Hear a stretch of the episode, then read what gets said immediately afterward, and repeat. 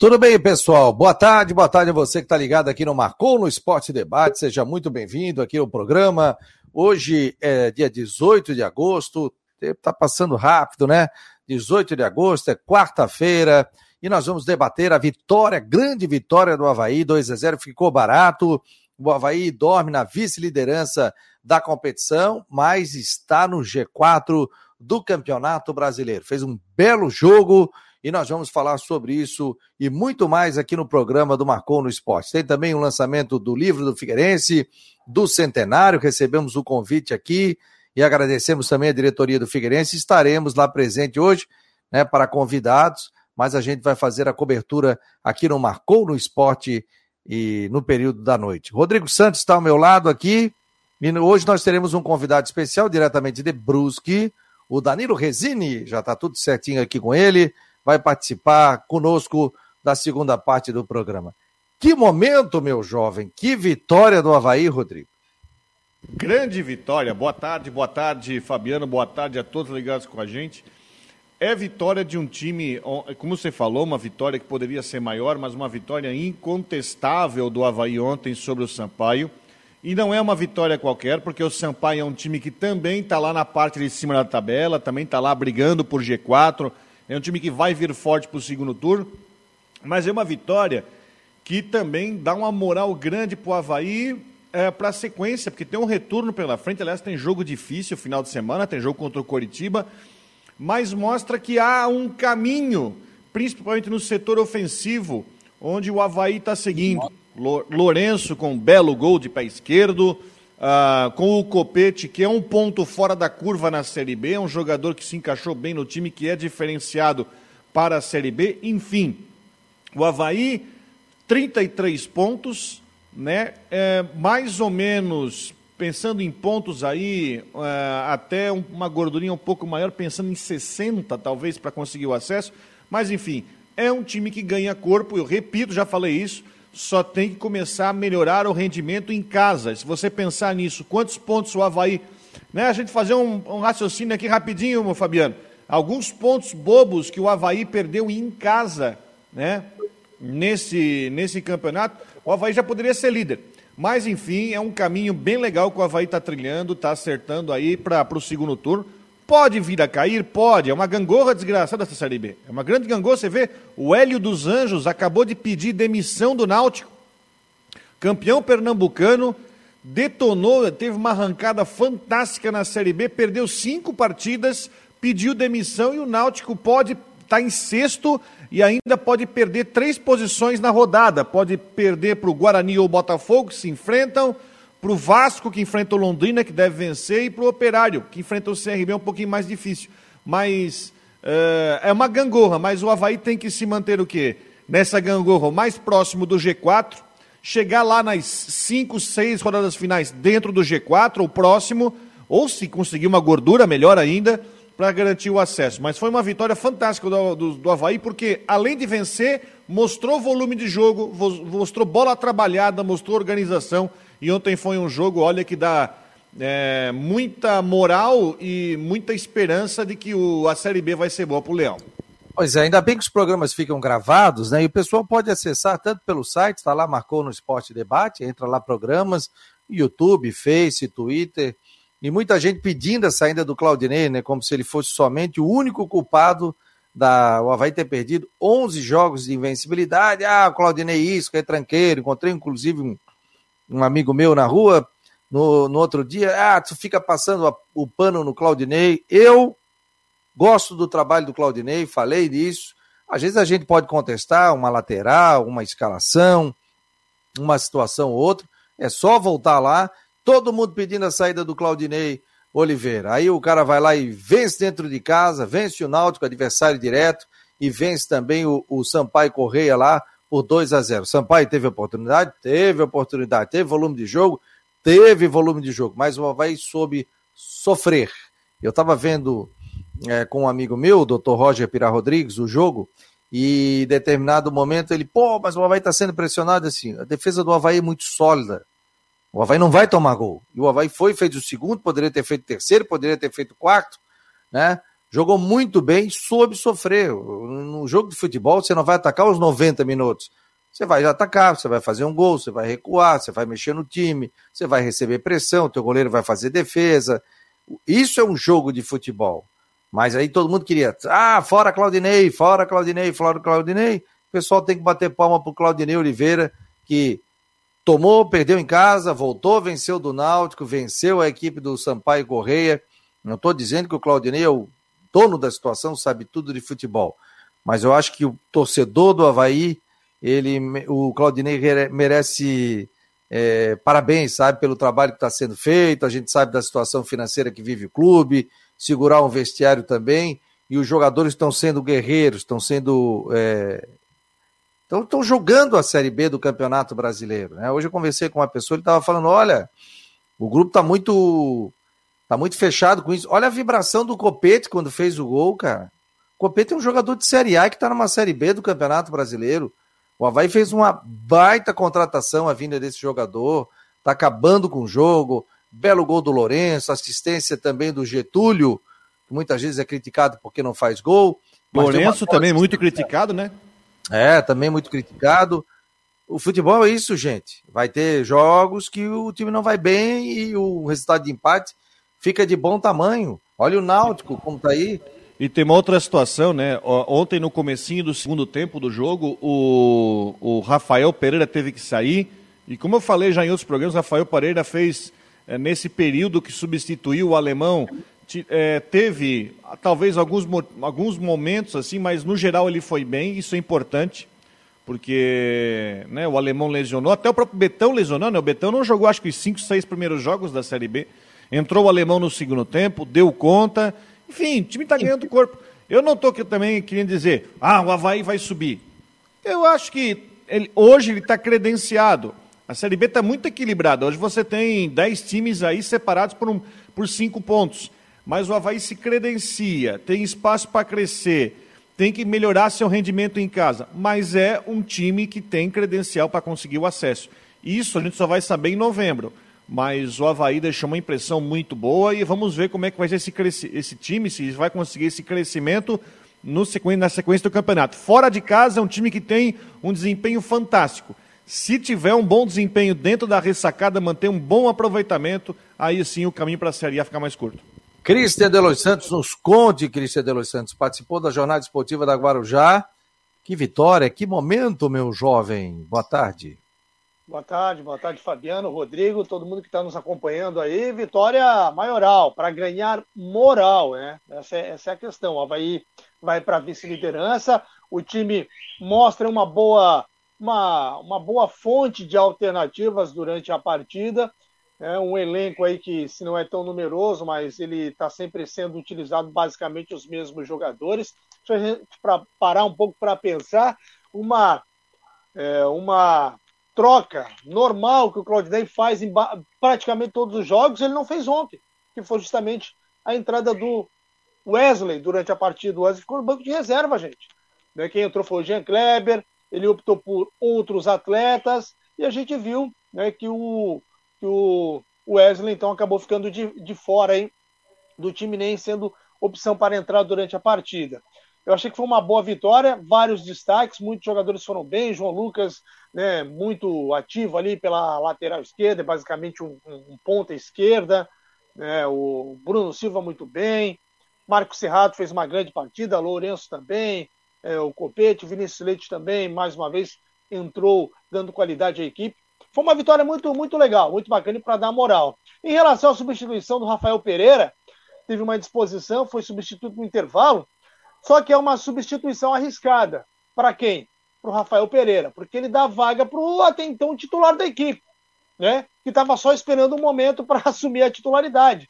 Então, eu não sei se o Rafael Pereira volta para titular, hein? Acho que o alemão, ganhando essa oportunidade, pode sim se efetivar novamente como titular. Assim como, por exemplo, se o Gladys tem uma disposição no intervalo, é substituído, o Vladimir pode entrar, assumir e não sair mais. Então é um momento muito ruim para sair do time, essa é a minha opinião.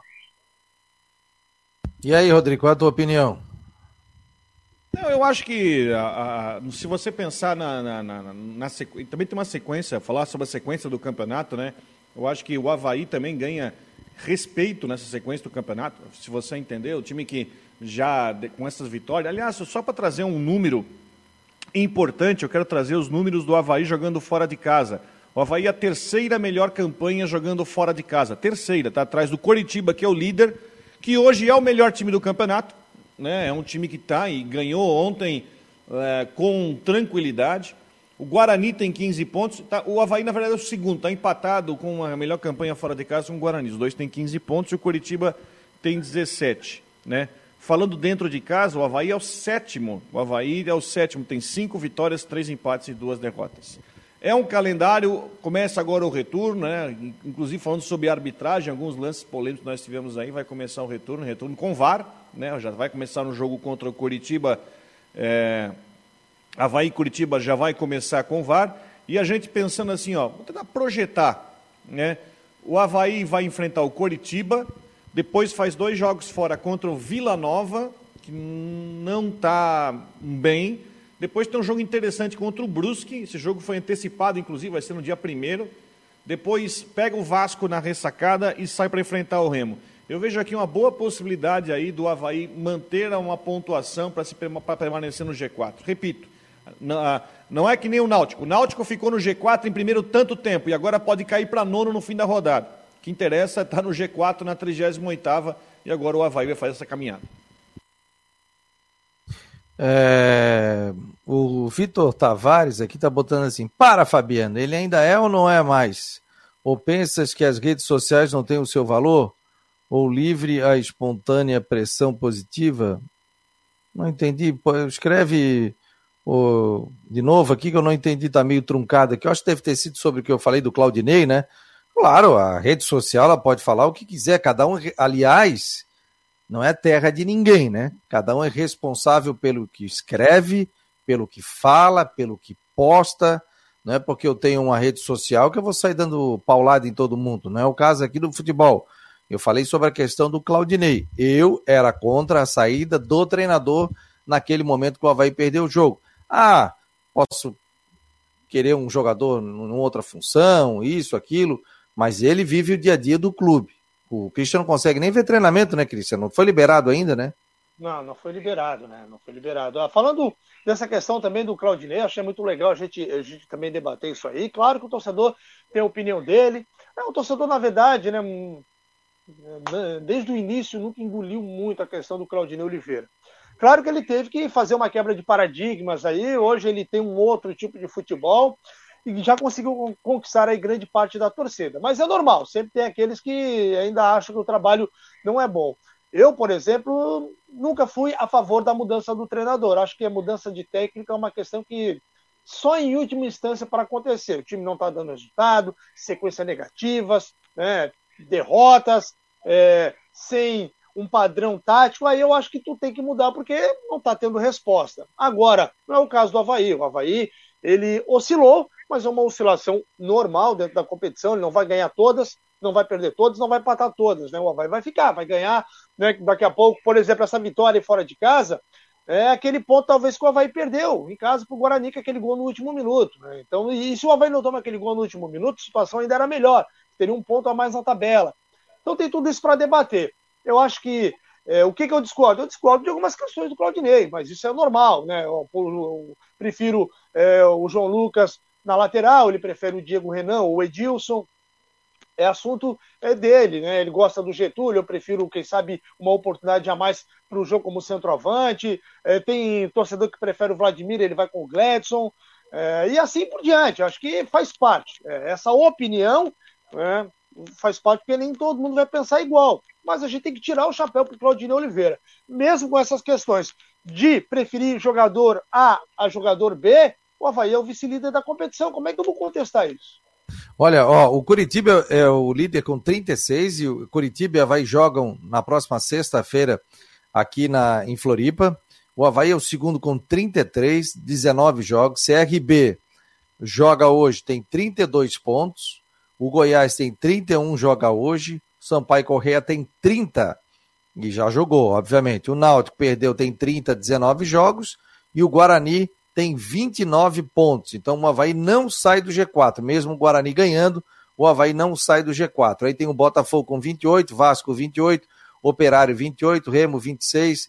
Aqui, ó, vai ser essa gangorra, esse entra e sai, porque o Náutico estava disparado lá na frente, caiu, né? E hoje é o sexto colocado nessa Série B, podendo perder posições. Se o Guarani ganhar, se o Botafogo ganhar, Vasco, Operário, o Náutico já cai lá para 11 primeiro, podendo Não, é chegar. É porque Guara, Guarani e Botafogo se enfrentam. O... Ah, isso, é. Mas chega nono, né? Nono colocado, ele chega pode. Chega nono, no máximo chega nono nessa rodada.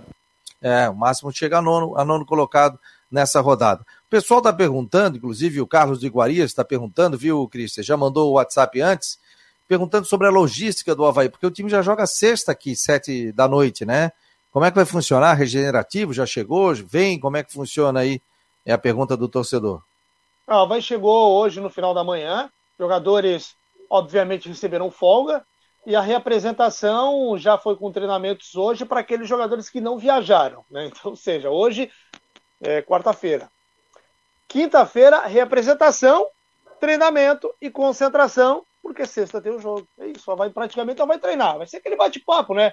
Aquele, aquele mais da conversa, vai ter o vídeo do adversário, e mais o bate-papo, aquele trabalho físico, aquela corrida no gramado, mas não, não tem como fazer coletivo, posicionamento. É, em, é, em véspera de, de, de, de jogo, o Claudinei Oliveira não costuma fazer treinamento coletivo, porque a gente sabe que né, um treinamento pode acontecer uma lesão, tirar um jogador da partida. Então é na base da conversa. Tá aí, Carlos. Ó, então, portanto, o Havaí já está em Florianópolis, descansa aí, treina na quinta e já concentra para o jogo de sexta-feira às sete da noite. Porque é longe, né? São Luís do Maranhão, já vieram aí na, na madrugada, provavelmente, né? Cedinho, e já estão aqui em Floripa. Questão do Edilson, o Havaí confirmou o que aconteceu, se o atleta está lesionado, foi poupado, o que, que aconteceu? Sim, eu trouxe ainda ontem, durante a jornada, né? Coloquei no meu Twitter a informação em que houve uma uma questão de, de poupar, porque o departamento médico é, deu um parecer né, para o departamento de futebol assim: olha, o Edilson ele não tem lesão, mas ele tem um sério risco de se lesionar pela sequência de jogos, pelo desgaste da viagem, né? E, então, é, se levar, ele pode jogar, mas a tendência de uma lesão é muito grande, é muito alta. Então, o Havaí decidiu o quê? Vamos poupar o jogador, porque ele já estava sentindo a perna pesada, a coxa, né? Estava é, pesado para fazer alguns movimentos, então o departamento médico decidiu por que o, para que o Edilson não viajasse, ficasse né, treinando, tratando para evitar essa lesão e provavelmente volta aí para o jogo diante do Curitiba. Ótimo, né? Tem que segurar, né, Rodrigo? Esse momento é fisiologia, departamento médico, tem que segurar o atleta, né? É, o Havaí tem um departamento médico altamente competente que é capaz de dizer, né, o tal do secar alto, se o cara está em via de estourar ou não. Porque o Havaí também não tem um elenco tão grande assim para ficar também é, colocando o jogador no risco, para com o risco de perder jogador aí por um mês, dois meses por causa de uma lesão muscular. Então, eu acho ideal cuidar. Você tem setores que você tem reposição.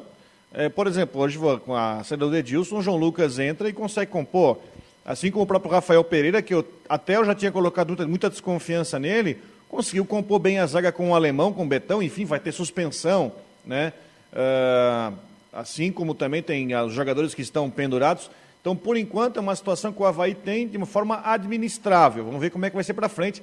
Mas o departamento médico do Havaí, chefiado pelo Dr. Funchal, de extrema competência e não, né, e sabe que vai que o jogador pode ter algum risco de estourar, enfim, para não perder nessa loucura de campeonato. É um campeonato muito difícil, porque o Havaí está jogando, jogou em São Luís, está em Floripa, depois já vai sair para jogar em Goiânia, depois tem jogo em Brusque, volta para Floripa, então é, é, uma logística louca. O Brusque mesmo está sentindo, o departamento médico está lotado com tanta gente machucada por causa dessa loucura de calendário.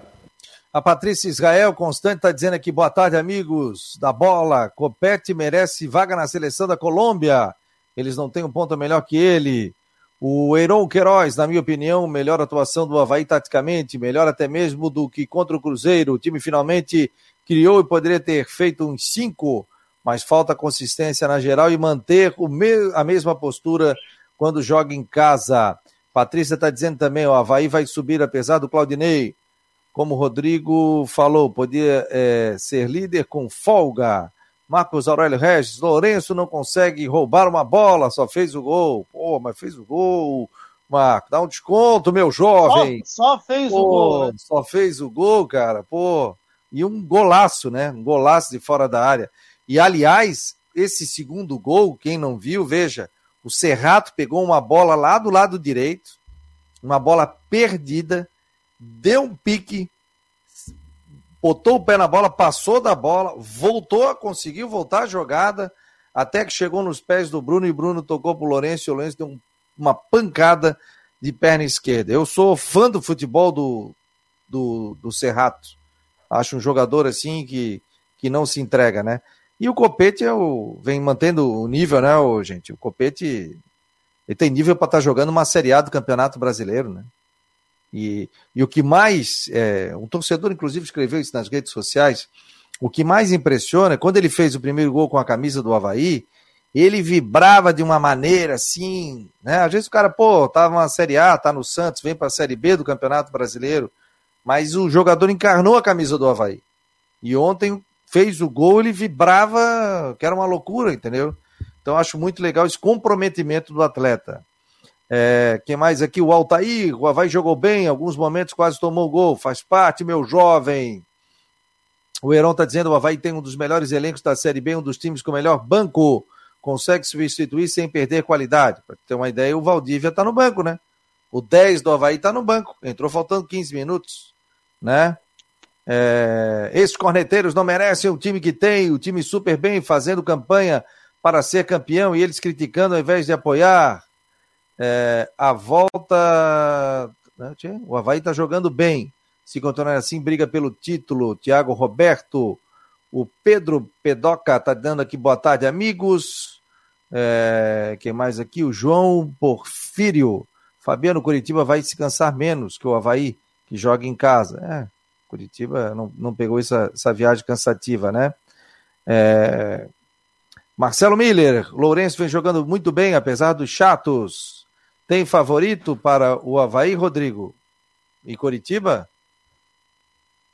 Havaí e Curitiba? É. Jogo difícil. Jogo difícil. Líder e vice-líder, né, gente? É líder, é líder e vice-líder. Se bem que o Havaí pode perder posição, porque vai ser completamente normal no fim da rodada.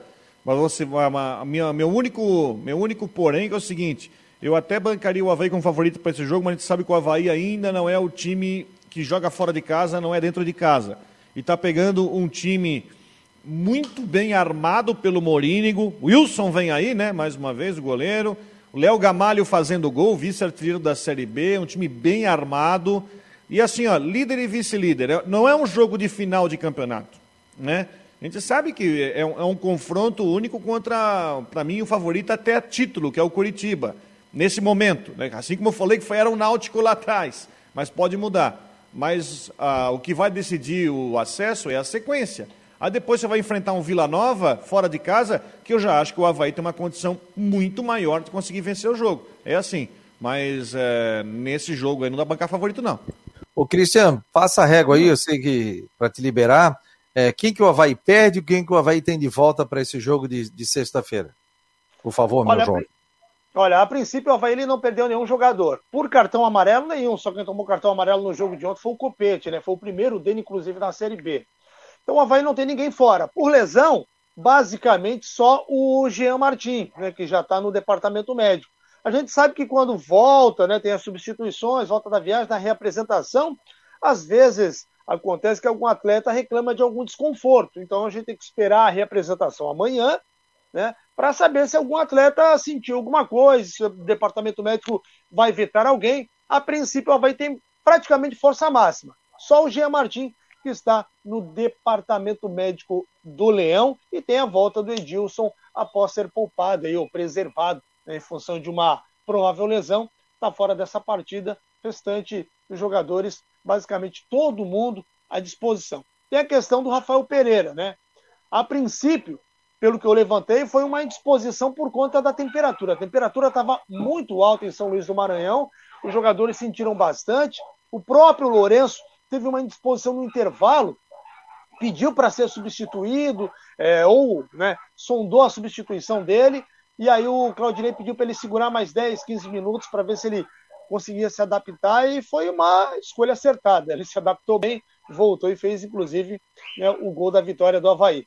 Então é isso, né? Vamos aguardar a questão do Rafael Pereira. Acredito que foi uma indisposição, ele deve estar à disposição. Então, fora mesmo, por enquanto, só o Jean Martins.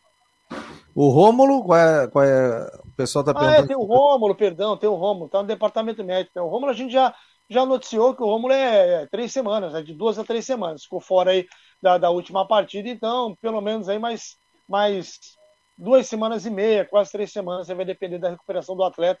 Mas foi isso, né? Se, se pulou ali o departamento médico, departamento médico de duas a três semanas. Beleza, meu jovem. Mais informações do nosso Cristian Delois Santos no site do Macô, aqui na Rádio Guarujá, também no programa às 5 horas da tarde. O Cristian está em todas, meu jovem, e também no Twitter, nas redes sociais dele. Aliás, o Cristian está em todas. Tá em todas. Daqui a pouco nós teremos o presidente do Brusco, Danilo Resini, aqui conosco no Macô no Esporte Debate. Valeu, Cristian, um abraço. É, na verdade, na verdade, Fabiano. Não, já falei para a Lara que eu vou. Posso imitar o homem? Valeu, gente. Grande abraço. Tchau, tchau. É, o Rodrigo é que vai imitar, o Rodrigo é da região dele aí. Hein, Rodrigo? Na verdade. É. Aqui, o Jean Romero, posso colocar o Jean? O Jean tá no bate-papo ali. Está na nossa, no nosso backstage. Tudo bem, Jean? Um abraço, Fabiano, Rodrigo Santos. Um abraço para vocês aí, uma ótima quarta-feira. Tava batendo um papo aqui com a Flávia do Vale. Daqui a pouco ela começa com tudo em dias, duas horas, trocando uma ideia. Um abraço para vocês, ela, viu, Fabiano? Diz para ela que eu não vou atrasar o programa, tá? Pra ela ah. ficar tranquila. eu puxo a minha orelha aqui. Daqui a pouco o Perete me liga. Ô, oh, Fabiano, não estoura o programa. Olha aqui, ó, deixa eu botar a minha outra câmera aqui. Hoje eu tô chique, eu tô com uma outra câmera aqui atrás. É isso, Rodrigo? Vamos ver se ela funciona aqui, ó. Ó. Olha só. Que momento, hein? Que fase, hein, ó.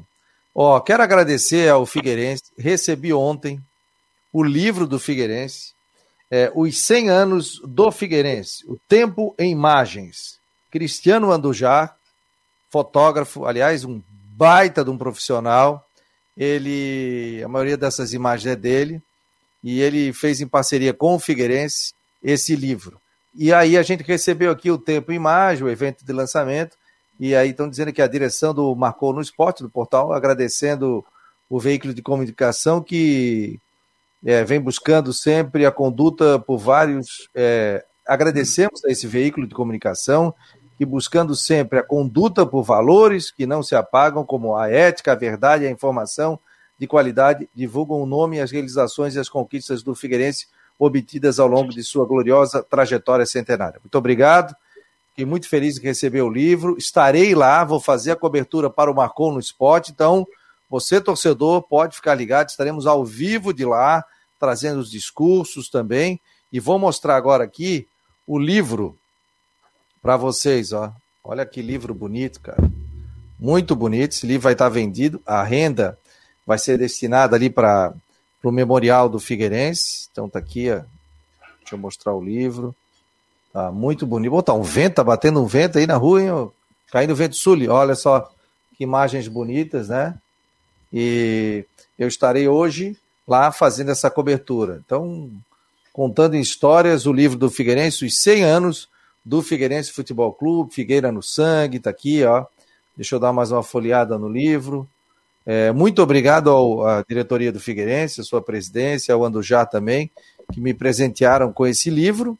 Vou guardar com muito carinho e também é, estarei hoje lá representando o Marcou no Esporte e também transmitindo ao vivo aqui pelas nossas redes sociais esse, esse livro do Figueirense Futebol Clube. Que bonito, né? Que legal, né? Quem tem história, meu amigo, não pode deixar de contar. E o Figueirense tem uma bela história. Está na Série C, está no momento ruim, está com dificuldade financeira, sim, mas você não pode apagar tudo que o Figueirense fez. O Figueirense volta, daqui a pouco o Figueirense volta aí é, para a Série A do Campeonato Brasileiro, isso eu não tenho dúvida.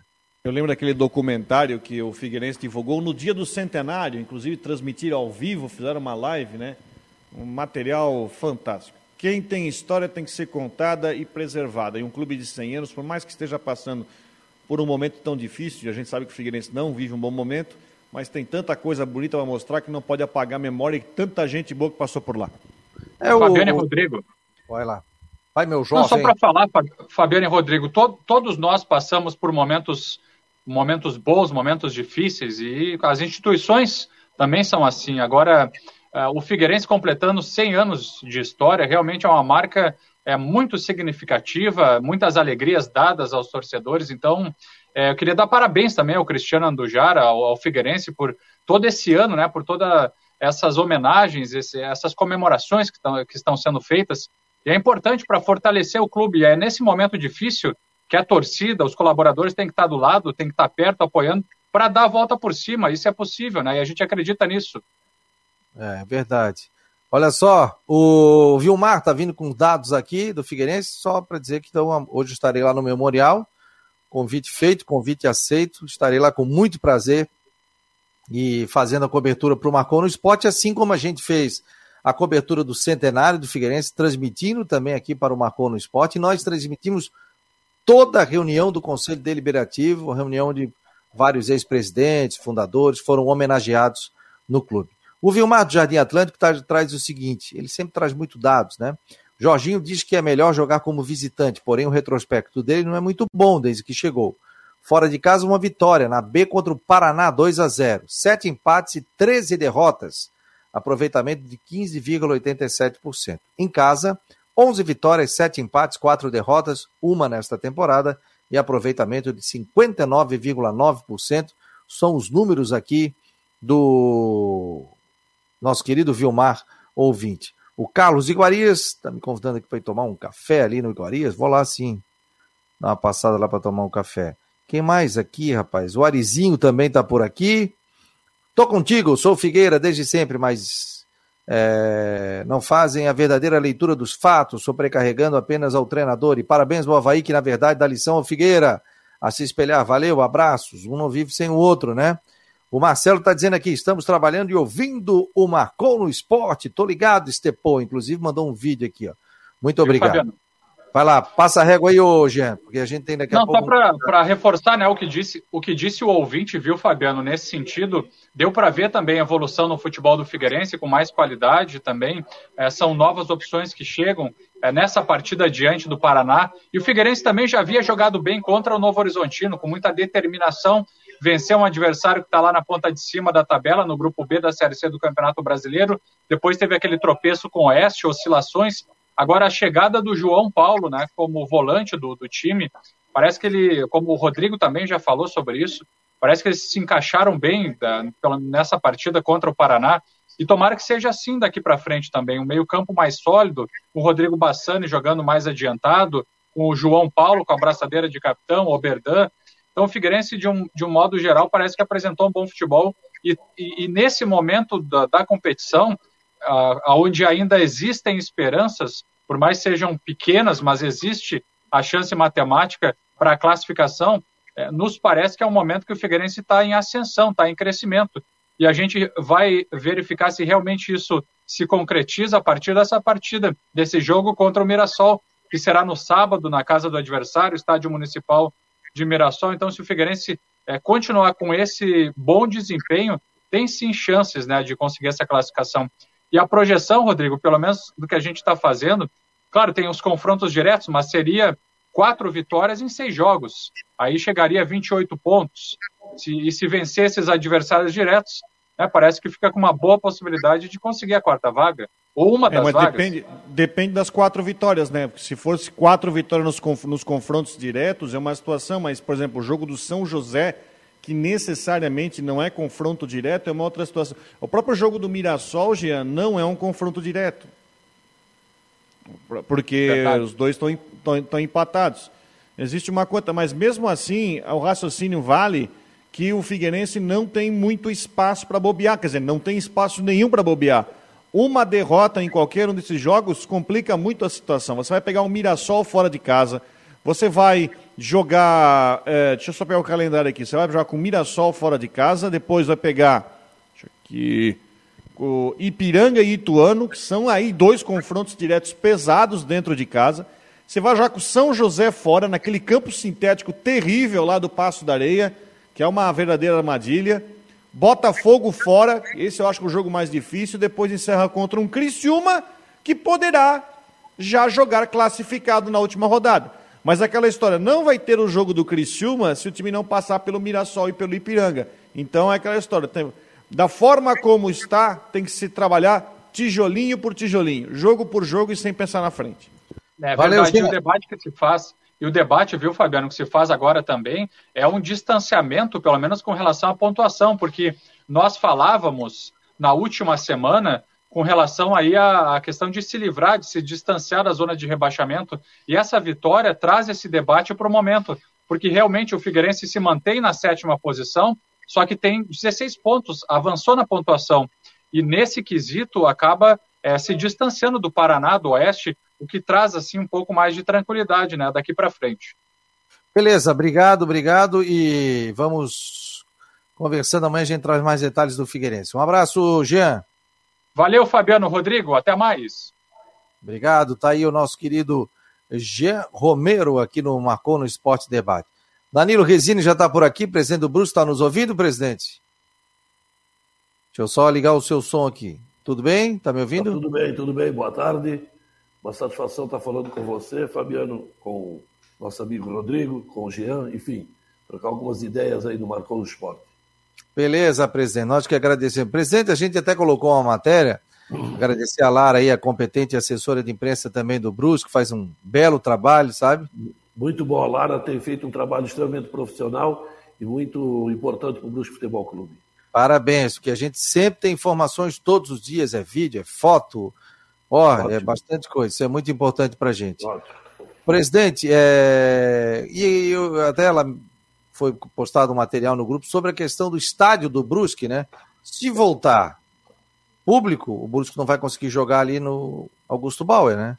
Como é que está essa é. questão toda, presidente? É, na verdade, na, na, na, questão da volta do público ao estádio, eu acredito que paulatinamente deve começar a acontecer. Com o avanço das vacinas né, em todo o Brasil e com a, agora com a ideia da CBF de já fazer uma experiência na Copa do Brasil, né, é, eu espero que também no, na, no, nos campeonatos que disputamos, a Série A, B e C, o brasileiro, aos poucos também deve estar voltando. 20%, 30%. E a pergunta que você fez, é, Fabiano, é, se podemos jogar em Brusque. Eu acredito que sim, porque o Brusque tem uma capacidade de 5 mil é, torcedores, 2.500 é, sentados né, nas arquibancadas e 2.500 em pé. Evidentemente que a conta da CBF é sempre de pessoas sentadas comodamente. Então nós teríamos 2.500 pessoas. Se der 20%, vamos botar 500 pessoas, não é? Então esse é o nosso pensamento. É, e claro, outros clubes que têm 10 mil lugares vão botar 2 mil pessoas, e assim consequentemente. Então eu não estou convicto disso, mas tenho quase a certeza que nós podemos continuar sim mandando nossos jogos no Augusto Bauer na capacidade do 20% em cima da nossa lotação. Ô, presidente, boa tarde. Prazer falar boa de novo contigo.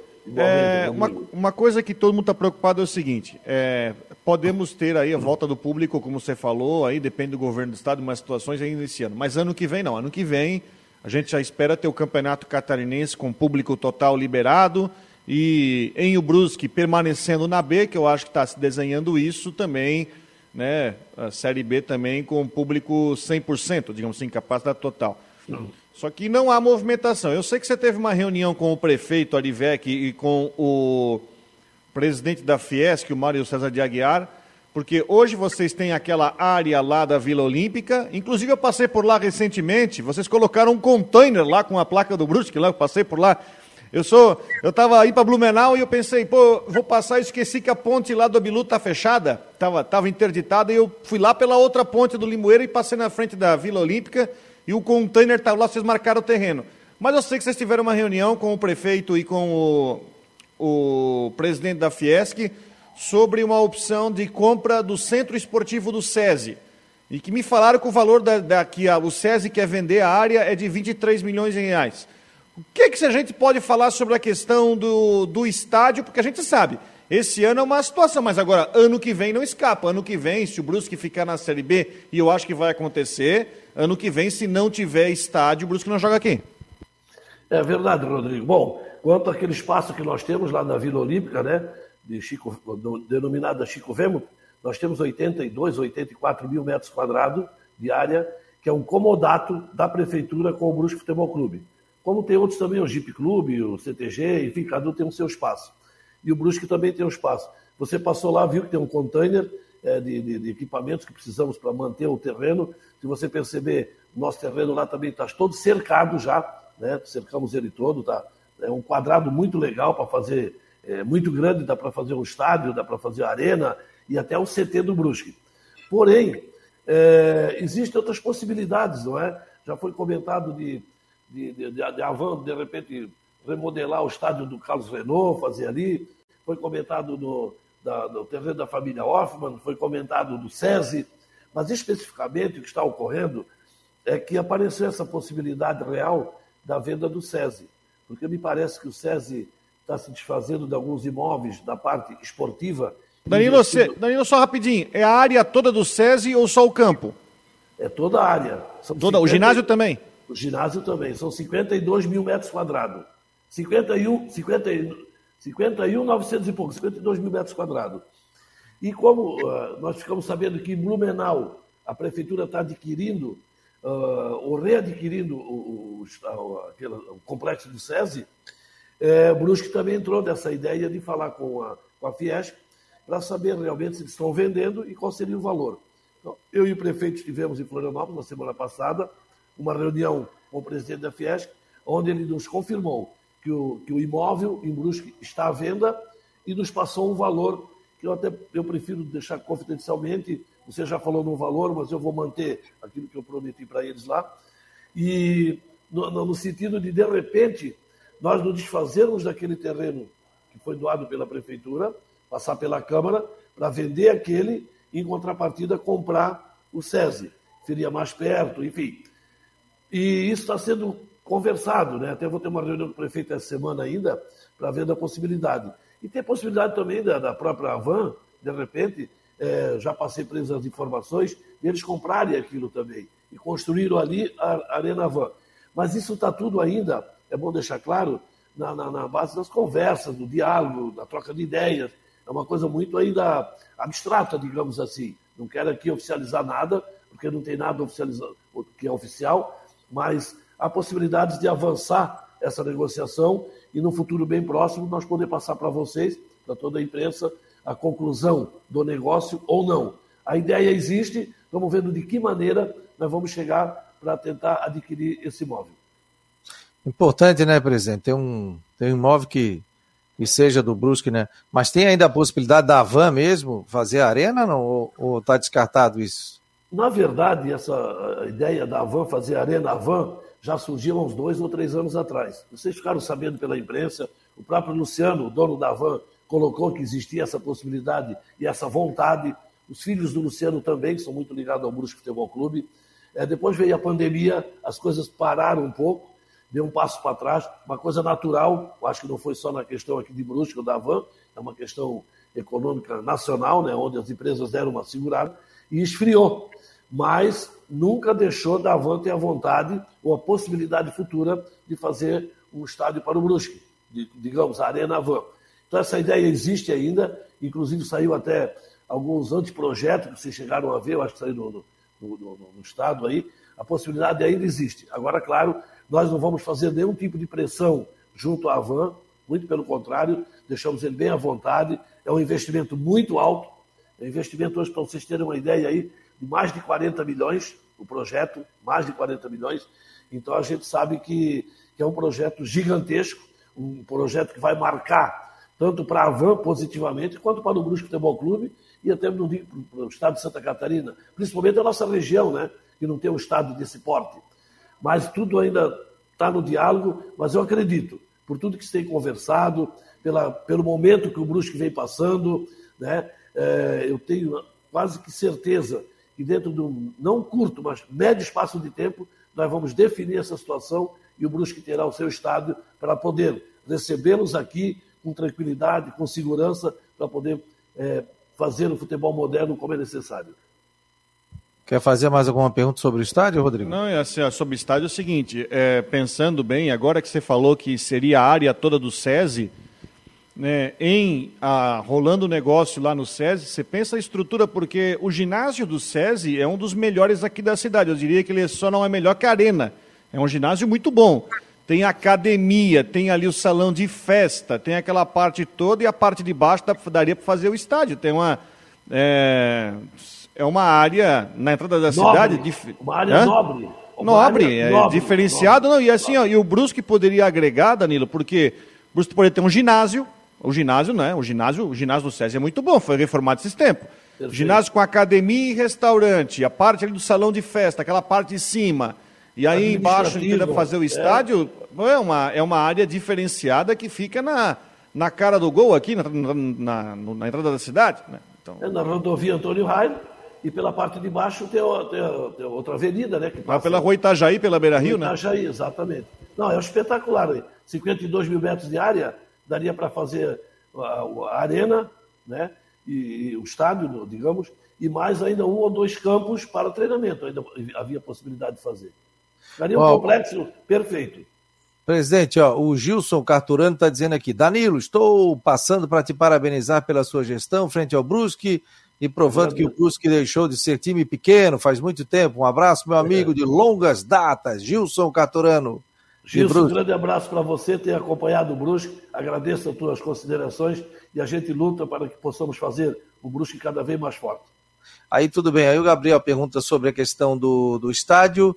E o Bruno Oliveira, lá do Ceará, está perguntando o seguinte: presidente do Brusque, o clube está organizado para buscar uma Série A ou esse ano é para ganhar base para seguir e buscar o acesso para a Série A? Olha, na verdade, nós estamos. Eu estou há 12 anos na presidência do Brusque, não porque. Não é porque eu sou um ditador, eu quero me manter ali. É por falta de candidatos a presidente. Essa é a grande verdade. E durante esses anos, a gente vem trabalhando junto com uma diretoria apaixonada também pela causa. A gente vem trabalhando com os pés no chão, com muita humildade, buscando a cada ano subir um degrau.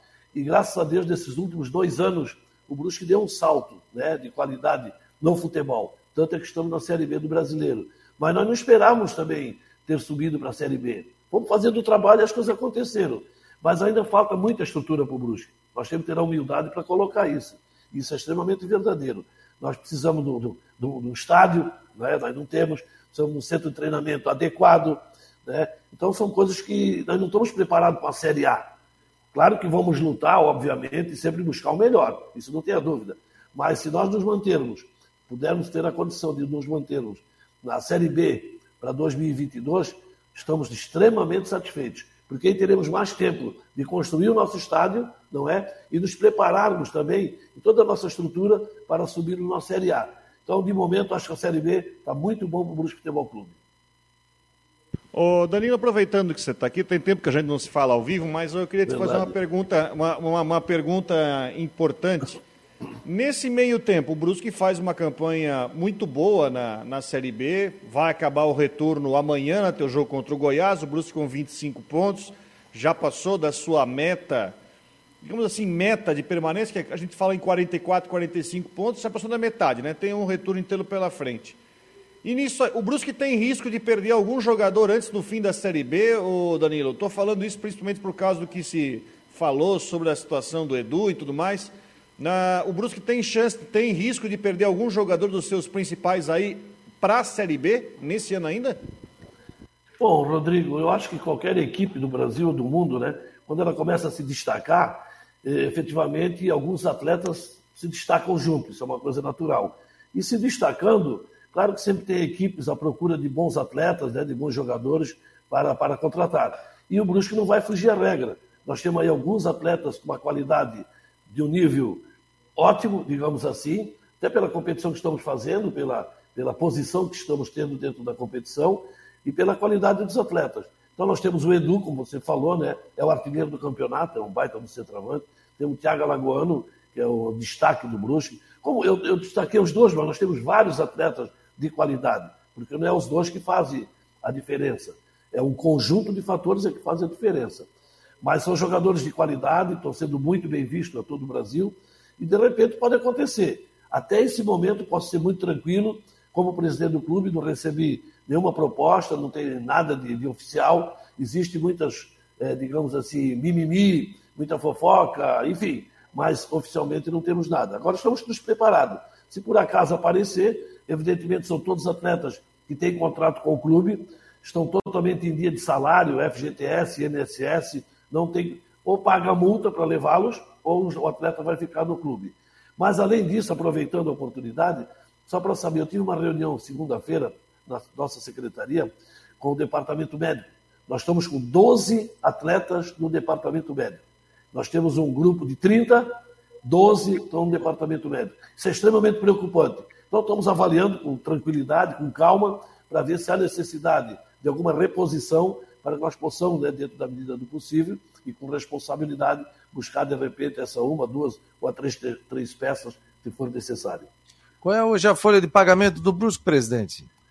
Eu acho que é uma das menores da Série B do brasileiro. Nossa folha de pagamento hoje está em torno de 180, 170 mil reais.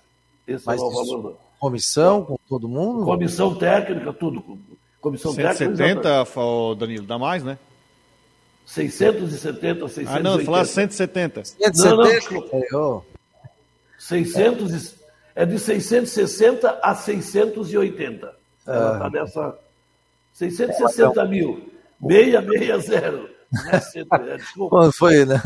É. O, o, o presidente, é, é, a folha mais alta que o Brusque já teve nos últimos tempos? Com certeza, é a folha mais alta e de salários mais altos que pagamos até hoje. Até pela exigência da própria Série B, e da melhoria na qualidade dos atletas, efetivamente tivemos que, que entrar dentro desse, desse novo processo, e, mas também com muito cuidado. Esperamos aí acabar o ano, se Deus quiser, dentro da, da, da Série B para o ano que vem, e sem dívida no clube. Se Deus quiser, estamos trabalhando nesse sentido.